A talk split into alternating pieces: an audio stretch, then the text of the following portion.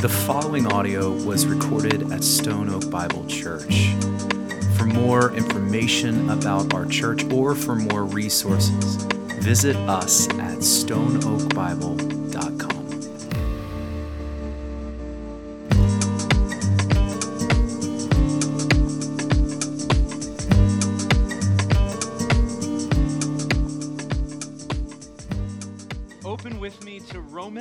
chapter 11. Romans chapter 11. Um, listen, as we get caught up, uh, here at Stone Oak, we preach through books of the Bible together. Uh, and so, so, what that means is that we just kind of walk through books. Like, literally, we're not very creative. We walk through books of, of the Bible together, and uh, we have been walking through Romans uh, for quite a while. Actually, I looked back about two years. We've been walking through Romans, uh, little by little, step by step, step, and we get to walk back into it this morning. Now, a- along the way, we do take little little breaks. Like every summer, we spend some time in Psalms and other books, but by and large, we come back. Um, we've come back to Romans for a while, and I'm excited to get into it this morning. Um, and, and we've already walked all the way through to Romans 11. So we've, we've gone quite a bit of ways. Um, but I want to look through here because there's a few things here before we actually get to, get to our text. Um, first, each week here at Stone Oak, we record our, our, our sermons, our teachings. Uh, we record them on audio and video, and our hope is that they would be a resource for you. That's why we do it. Um, and if they would serve you well, we want to invite you. You can go to our website. They're all going to be listed there. We list them by book, by chapter, by verse, by title. It's all there. And so if there's if you're joining us now, dropping into 11, it's like, man, I wish I would have heard six, or I want to go into nine, whatever it might be. Um, they're all there. So I want to give you that as a resource. You can check that out. Um, the second thing is that it's always difficult to step back into a book like this. Always difficult. Um, it's written by Paul. It's one letter, one long, unfolding letter. And what Paul does is it, it's meant to be read as one letter. So it kind of builds on and builds on and builds on and builds on. And so, what it's easy to do in Romans is to take little power verses in Romans and just kind of be content with just saying, boom, there it is, and building your whole, your whole framework on one verse. Uh, but w- the way Paul has done is he has written one letter that kind of unfolds and unpacks little by little as you look at this letter. Um, so, what that means is, in order to understand all of the little parts, it helps to see the bigger picture and to see the big, the whole book. Uh, in order to, to rightly see the parts, it's, it's, it's important that we're able to kind of rightly take in the whole letter. So, uh, this leads me to something. Um, I want to invite you to what we're calling the Romans Challenge. I don't know who this kid is. I just thought he was awesome. Uh, just looks so surprised, right? Um, but the Romans Challenge. Now, you might have done this with us already. Uh, you may have never done this. You may have not done it previously. You might have any idea of what I'm talking about right now, but um, it takes the average reader under an hour to complete Romans from start to finish. Uh, under an hour.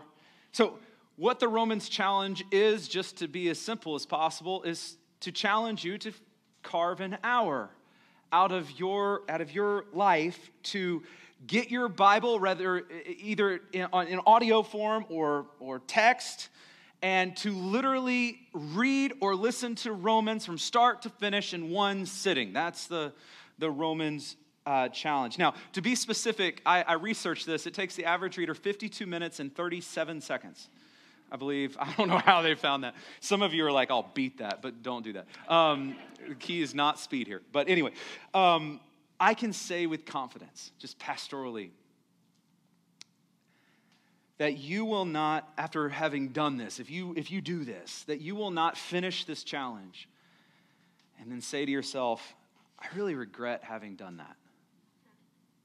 I wish I wouldn't have spent an hour doing that. I can say with complete confidence that this will be time well spent. And so I want to challenge you. If you've never done this before, or if you've already done it before and want to do it again, join us, Romans Challenge. Just read this book one I mean, from start to finish in one sitting. It goes great with coffee, um, just the way I, I like to do it. So, uh, last thing I'll say, and then we'll get started.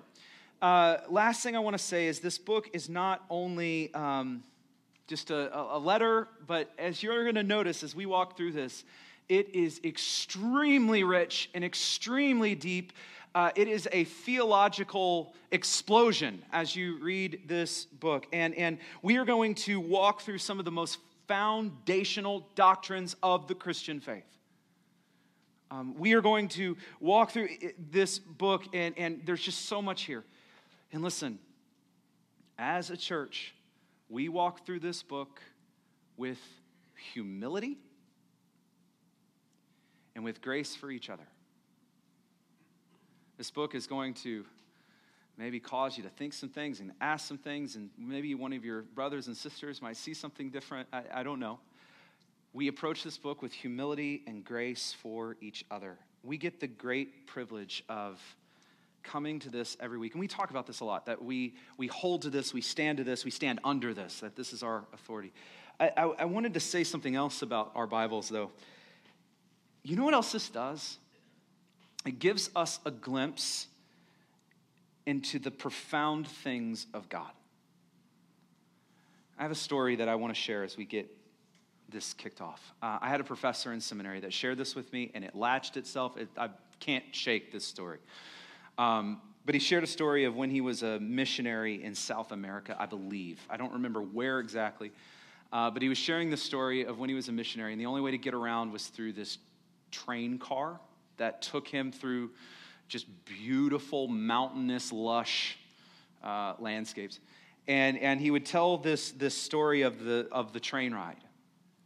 And he would sit into this, in this cabin, and, and the train literally, because of the terrain, would be carved um, into mountains like carved in. You would just whoop and go into this tunnel. And, and he would describe the, the train trick, the train ride, as being primarily dark.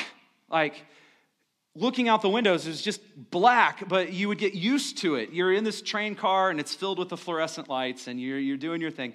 But out the windows, it would just be dark and you would get used to it. And then you know what would happen? All of the sudden, out of nowhere and without warning, light would flood into the windows. And you would look out the windows and just be overwhelmed with how beautiful that is. How beautiful the scenery, the sun, the light would flood the cabin, and it's beautiful and overwhelming. And then, back to the dark, back to the cabin lights. My professor said that approaching this is a lot like that. And he would remind us, he said, we spend most of our lives, we get used to spending most of our lives in the darkened cabin, seeing what's in front of us. And, and all of a sudden, we have these moments in this when this just seems to open our eyes to something so much more beautiful and deep. And it's like, whew, light floods the cabin. And we get a glimpse. And, and my prayer for our time in Romans is that this would give us a glimpse into some of the profound things of God. That our eyes would be opened to the truth about who He is, the truth about who we are, and the truth about the real world that's outside of the cabin. That is my prayer through this time. So, with that said, I want to dive in. I want to dive in and uh, get settled in. Listen, it is really hard to jump back into a letter like this. So here's what I'm going to do. I promise I'm not going to keep us here all day. I promise. Um, you ready for Romans and 1 through 10 in three minutes? Good luck. Good luck. Um, uh, here's the deal Paul starts with this foundational statement right off the bat. This is, this is, this is Romans 101, if you will, and it's right in Romans chapter 1. 16, verse 17 says, For I am not ashamed of the gospel, for it is the power of God for salvation to everyone who believes, to the Jew first, and also to the Greek. For in it the righteousness of God is revealed from faith for faith. And then this right here, as it is written, the righteous shall live by faith. The righteous shall live by faith. Listen, here's the core problem that Romans addresses. The, the core problem is that our God is perfect and holy and righteous, and He's perfect and holy and righteous all the time. There's never a moment where He's less perfect, holy, and righteous. He is perfect, holy, and righteous all the time. And at the same time, now Paul tells us what we already know about ourselves, which is we are not. That we have all sinned, that we all fall short of the glory of God, that there is no one righteous, no, not one, as Paul says in Romans. So, what do we do with that?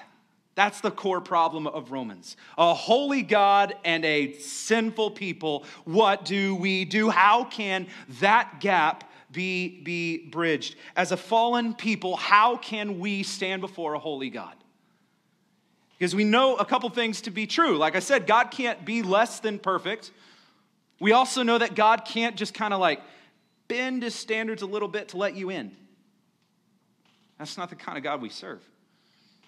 And we also know that you can't be good enough on your own. We can't, we on our own can't. So what now? And this is where the word of God pierces through. The gospel pierces through, meets us where we are. And Paul says, The righteous shall live by faith. The righteous shall live by faith. The gap is bridged in Christ. The, the, that Christ bridged the gap because he is holy. He is perfect. He is righteous, and He's never less than perfect, less than holy, or less than righteous. He bridges that gap, and now in faith, His righteousness is credited to us. And the gap is bridged. And so, and, and get this, it's not a new plan. This wasn't like, okay, if you read, you know, three fourths of this, that messed up. So, good thing God gave us the last fourth so that now we have a new plan. No, Paul is very clear this is the plan. It, he ties it all the way back to Abraham, who says he was counted righteous because of faith. This is not a new plan, not a new plan. And so, because of this, we have a huge question here that we need to unpack. Since we are saved by grace through faith, and since the only way we were ever saved is by grace through faith, then what do we do with works in the law? What do we do with the works and the law? So Paul then is now shows us in this letter how the law simply reveals our great need for a savior and then he walks us through in Christ, we are new creations. We're dead to sin, alive to God, heirs of God. We have hope and a future glory, and nothing can separate us from the love of God. And Jesus Christ, our Lord. Paul walks us through. This is the sovereign plan of God. And so here's the thing the last thing I'll bring out before we get to 11. The righteousness shall live by faith means that our standing before God is never and has never been based on ethnicity, works, or anything else. Nothing else. So whether you are Jew or Gentile, black, white, rich, poor, whatever, we when we stand before our God, there is no other thing behind which we can stand. There's no other thing. You can't stand before him and say, Well, I was born in the right family, or I went to the right church, or whatever. There's nothing that will make you righteous other than Jesus and Jesus alone. And this is why Paul says, The righteous shall live by faith. And so, what went wrong then? We, we have to ask, as, as we read this, we read this Old Testament story just unfolding, and we ask, like, hey, God chose a people. He called the people to be his light to the nations, to be the city on a hill. What happened? And so Paul draws our attention uh, in, in chapter 10, right before our text today, of Israel's unbelief. And how on earth could that be? So as we get to chapter 11, I want to read the finishing verses of chapter 10, and then we will be off to the races. Paul quotes Isaiah in verse 20 And he says, I have been found, this is God, I have been found by those who did not seek me, that is the Gentiles. I have shown myself to those who did not ask for me. Again, that is the Gentiles, the non Jewish people. In verse 21, but of Israel he says, All day long I have held up my hands to a disobedient and contrary people.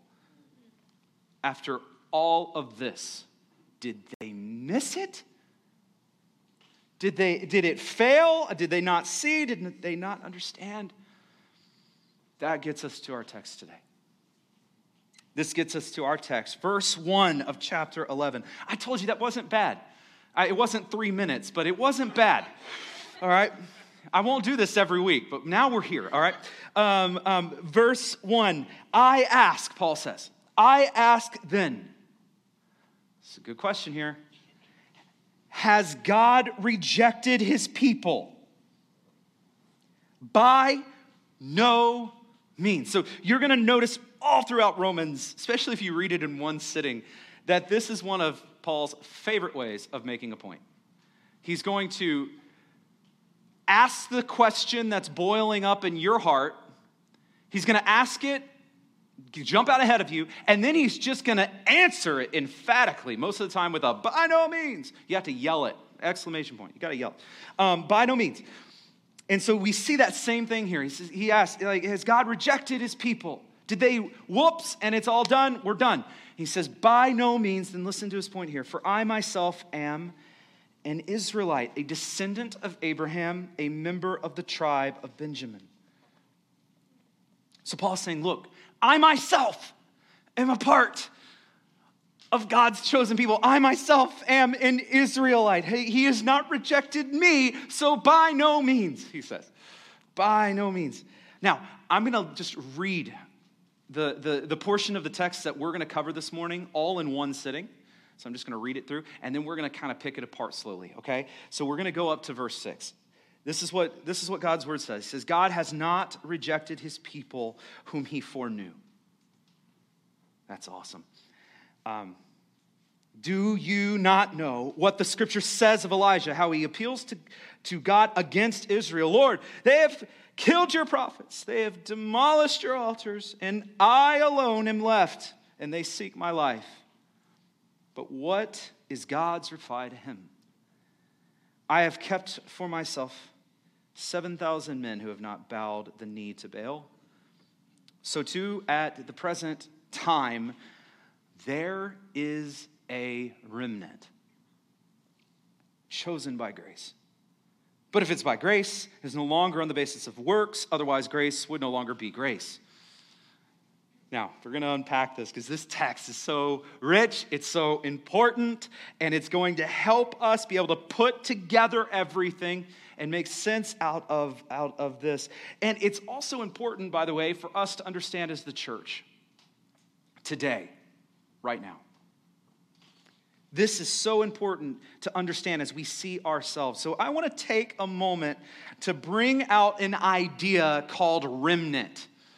Um, I'm going to make up a phrase remnant theology. Don't look it up because if it exists, I cannot vouch for it. This is my own making up here, okay? And, and remnant theology, the way I'm, I'm defining that is, is this God has a people within the people. So God has a people within the people. He has a chosen people within his chosen people. Remnant theology. And you hear that and you think, Pastor, that sounds super confusing. Like, real, real, real confusing here. What are you talking about? And how on earth could this random made up thing be as important as you're, you're, you're saying? I want you to follow with me here. As I said, I do believe this is really important. God has a remnant. God had a remnant back then with Israel. And God has a remnant today with his people.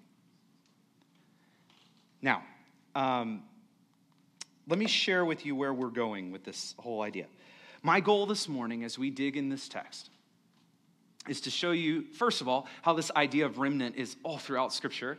Uh, but, but second, I want to share three just really important truths from this and, and from our text. And then, third, I, I just want us to remember and to see why this matters so deeply. That's where we're headed to get today. So, first, I want to start off with just seeing this in Scripture. Um, if you remember, way back in Genesis 12, God calls Abraham.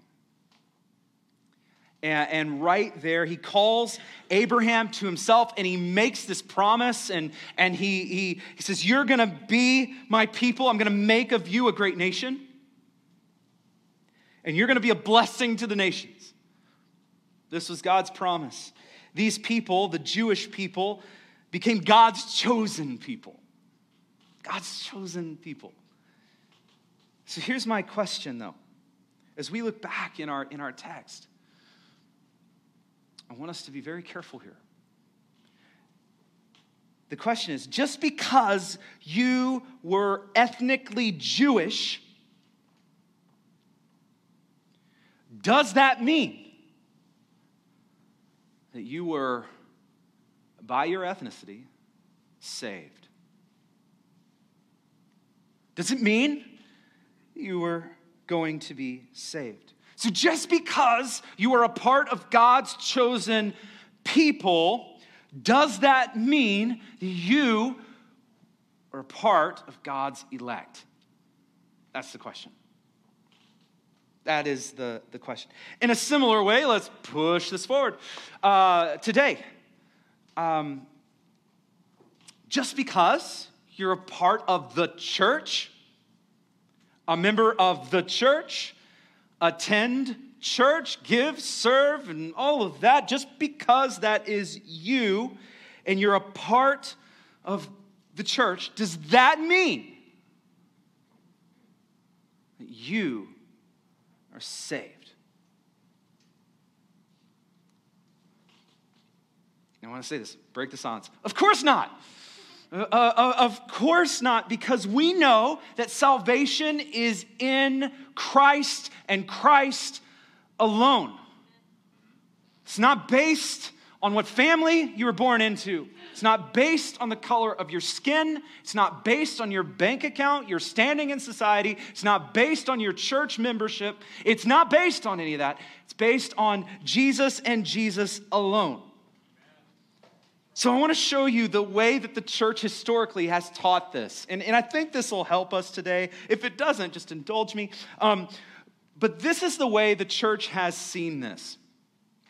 They've broken this down into what they call the visible church. What does that mean?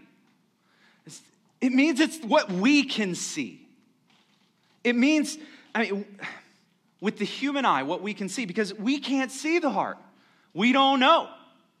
We don't know what is invisible to us. So the visible church is what we can see. Who is here? Who says that they follow Jesus? Who serves and walks with the church? That is historically what the church is called the visible church. Now, within that, the church has also recognized something that has been called the invisible church. And it's exactly what you think. This is, is not what we can see, but it's what our God sees. It's what our God sees that there is, to use the word, a remnant within God's chosen people. There is the remnant, the chosen people. Um, this is historically how the church has taught this idea of remnant. And, and if you notice, if you think about it in a very similar way, church, in a very similar way, the same is true for Israel and the Jewish people. God has a people, ethnic Israel, the Jewish people. And this is what we can see. Within that, within that, there is a people there is a remnant, to use the word. There is a remnant. Now, there are so many places in Scripture where we can see this.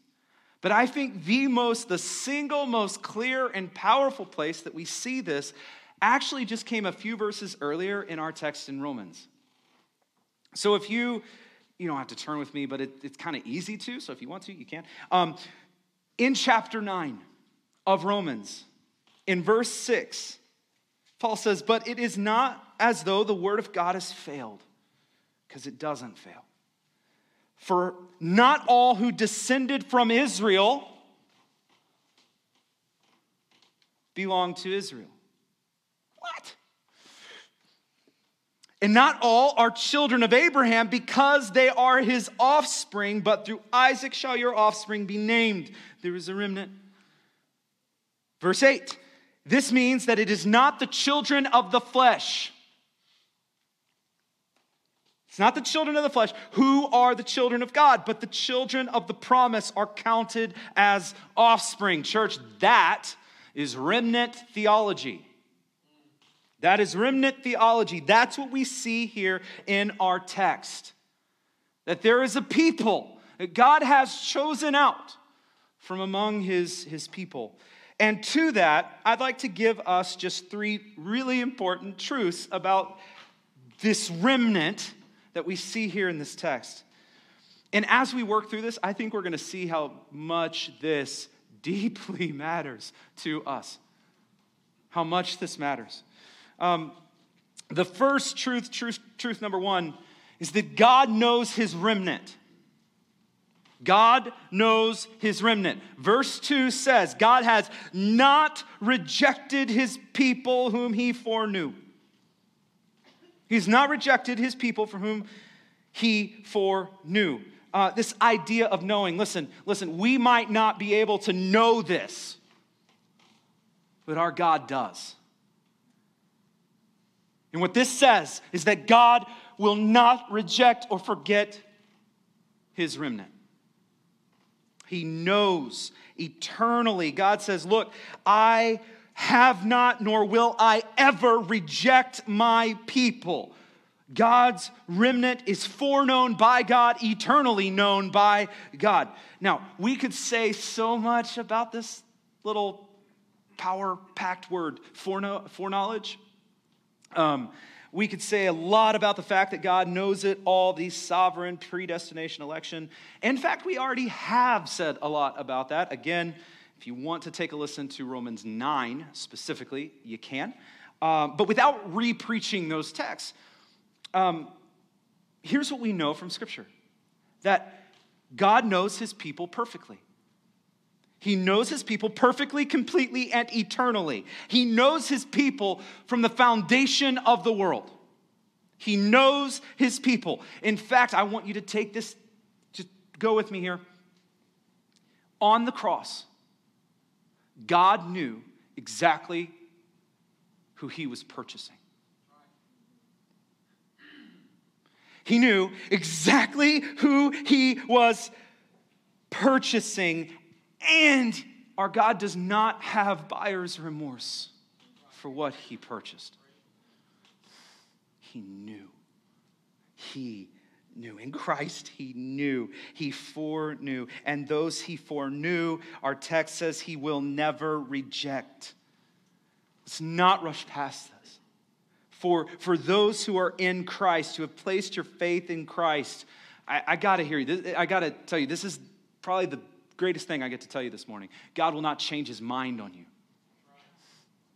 He's not going, whoops, I missed it. No, he does not change his mind. He, those who are his, he foreknew. He foreknew. No matter, he knew what he purchased on the cross so that no matter what you face, no matter what you're going through, no matter what your life looks like, no matter the things you endure, I want you to hear me. He will not ever abandon you. He will not ever change his mind on you. He will not ever pull out the rug from you. Uh, he knows you better than you know yourself. And he loves you better than you love yourself. Like that. Like, he will not reject those who he knows, those who are foreknown by him. So, for the Israelites here in this text, that means that God was not going to change his mind on them. That's really good news. For the Israelites in this text, God's not going to change his mind on them. He's not going to abandon them because the others have gone wonky. He's not going to abandon them. He's not going to reject, reject them. He's patient. He's perfect in his patience.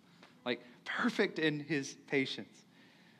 And today, if we follow this out, because we know the character of our God, this means that God's not going to change his mind on you even when others around you are acting wonky. I said it once, I got to say it again.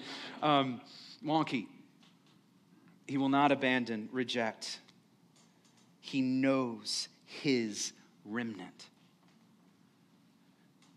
By grace through faith, we, in Christ, we are his remnant. God knows his remnant. That's truth number one. Truth number two you are not alone. Let me add to this, even when you feel like it. That's an important one, because what we're going to see in our text. Our, our, our text points us back to the story of Elijah. Um, says, you know, when Elijah is appealing to God against Israel, verse 2, verse 3, they've killed all the prophets. They, I'm adding the tone here. So, so um, they've demolished all the altars, and I alone am left. They seek my life. I think he sounded kind of like that when he said it. This is recounting a really difficult moment for Elijah, actually. He was in this, this moment, it points back to 1 Kings 19 when he was running literally for his life from Jezebel. And he's just crying out, crying out. He's looking and he's saying, Lord, what are you doing? Have you ever asked that? He's, he's looking at his situation. He's saying, Lord, have you forgotten me? I mean, have you ever asked that? And especially notice the last phrase I alone am left. And they seek my life. Alone. Have you ever felt that? Alone. Abandoned have you ever felt the loneliness of going through something really difficult? Have you ever cried out to God and felt silence and thought, I am alone, I am left alone, looked around, no one's walking with you? Have you ever been there? Have you ever felt that? This is what Elisha was saying. I am your remnant, God, and I am alone. I got to ask you though, even though he felt like that, was it true? was it true? Was the loneliness he was feeling true? Well, verse 4 says, here's what God says to him I have kept for myself 7,000. 7,000 men who have not bowed their knee to Baal. God says, You feel alone, you're actually among 7,000 men, not to mention the women and the children. You think you're alone, but you're actually not alone. You catch that. The, Elijah, I'm alone, there's no one else here. And God's like, actually, Elijah, look around, there's 7,000. There's 7,000 with you. Listen, the enemy would want nothing more than for you to feel alone, to believe the lie that as the remnant of God, that you are alone. As part of the people of God, as part of the remnant, you are not alone. Ever. Not only will Jesus not leave you, God has a remnant. You are not alone. You are called to Christ and you are called into a family, into a people. You are not ever alone. And I don't, I, I don't know about you, but there has been times in my life where it is very easy to feel alone.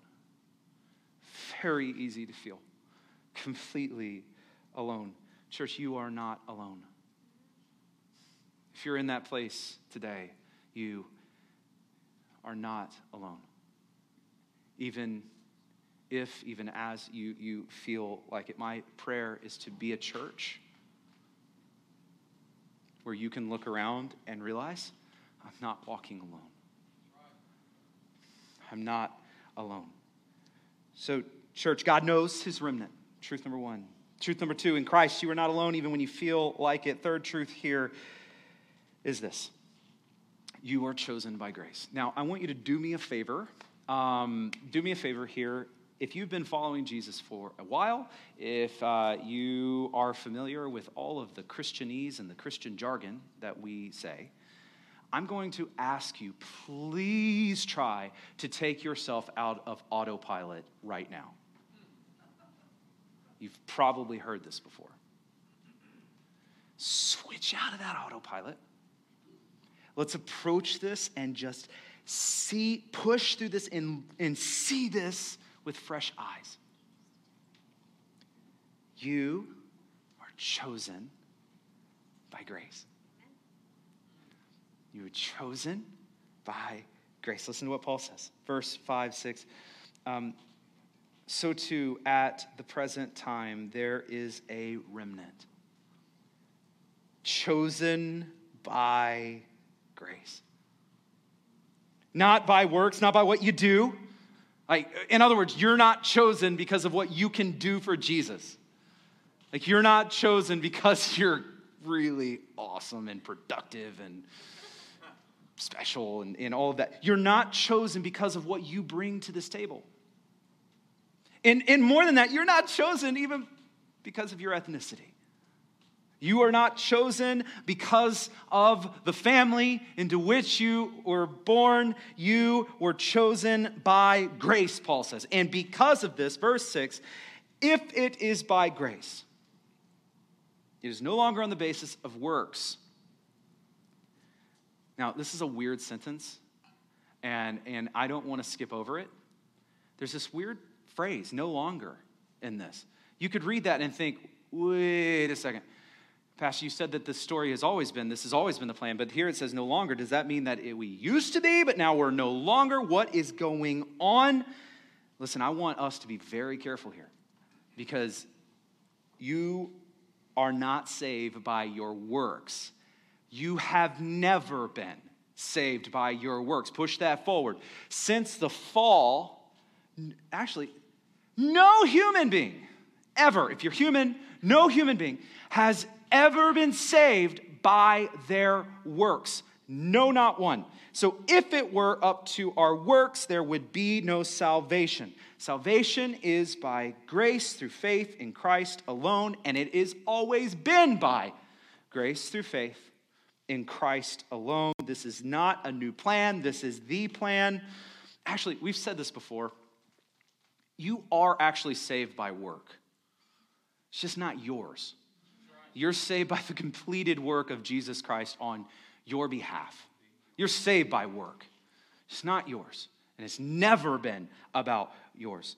So when Paul says, no longer here, he's not saying, hey, it was once about works and now no longer. He can't mean that. He cannot mean that um, because all throughout this letter so far, it has been very clear in my three minute summary uh, the, the righteous shall live by faith. This has been the plan. So, what is Paul saying? Um, what Paul is saying here is this if not for God's grace, then it would be about your works and there would be no salvation. So, if God did not choose you, step into human history, if the Word did not become flesh and dwell among you, give His life for you, then it would rest on your shoulders. And by the way, you can't shoulder that weight.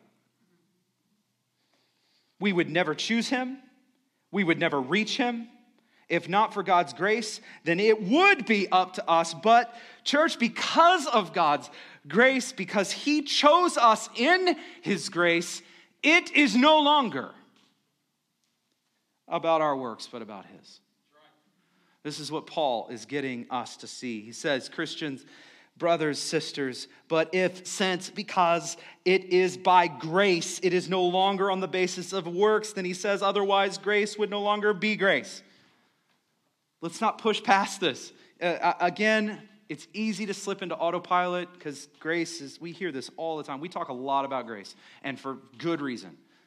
Um, but don't slip into Christianese on me, okay? Come back, come back. And let's look at this. What is grace? And, and, and we say it all the time, but what is grace? Church, simply put, grace in this context is unearned favor, unmerited favor. It, it's favor you didn't earn, you didn't work for, and it's not based on what you even will do in the future. It's unearned, completely and totally. So, this is why Paul says it is no longer on the basis of works, because grace would no longer be grace. Okay, this might be weird, but think about this. Think about it like this saying earned grace is a lot like the phrase working vacation. You know what I mean? Um, that's a nonsensical statement. Like, what is a vacation? It's a time to break from work. That's what it is. So, to work on vacation is not a vacation, it's a change of office location. That's all it is. It just, it's nonsensical. So, to put it bluntly, vacation ceases to be vacation when you work in it. In the same way, Grace ceases to be grace when you work for it. It defeats the whole definition and meaning. It defeats it all. And this is what Paul means when he says, church, it's no longer on the basis of works. Otherwise, grace would no longer be grace. Um, it makes no sense. Grace is the unearned favor of God. And you have been chosen in Christ based on the work of Christ and not yours, based on the merit of Christ, not yours. You have been chosen in grace. And, and I want to talk here about why this matters so much. When we get this, when we get that God knows his remnant, he has a remnant and he knows us. When we get that we are not alone, no matter how alone you might feel, and when we get that we are chosen by grace, called by God in grace, and not because of our works, when we get this, and two things happen. First, we are, under, we are able to understand the character of our God. Who our God is, that He loves us perfectly, called us to Himself because He is good not because you were. That he demonstrated his great love for you while you were dead in your sins, sending Christ to die for you, calling us to himself, offering us forgiveness, justifying us through Christ, sanctifying us through his spirit. When we get this, we get a better picture of who our God is. And the second thing is when we understand this, we are we are able to better understand who we are, our identity in Christ. Church, in Christ, take this in. You are fully known. There's no dark corner. That sounds terrifying if it's not followed up with the next statement I'm about to make. You are fully known, and there is no dark corner. And at the same time, you are perfectly loved, forgiven, called, saved. You can know that you are in Christ, that you are loved. You can know that you are in Christ, that you're a new creation. That's your identity. And when we understand grace, here's where this starts to play out. We can stop living our lives trying to make God like us. We can stop living our lives trying to make others accept us. We can understand who we are, and instead we can live our lives from a place of acceptance and love.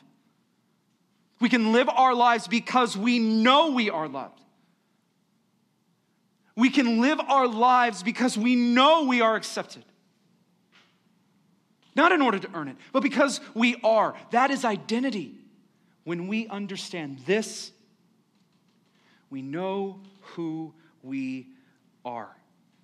Christ fully knows us and fully loves us. And that church is freedom.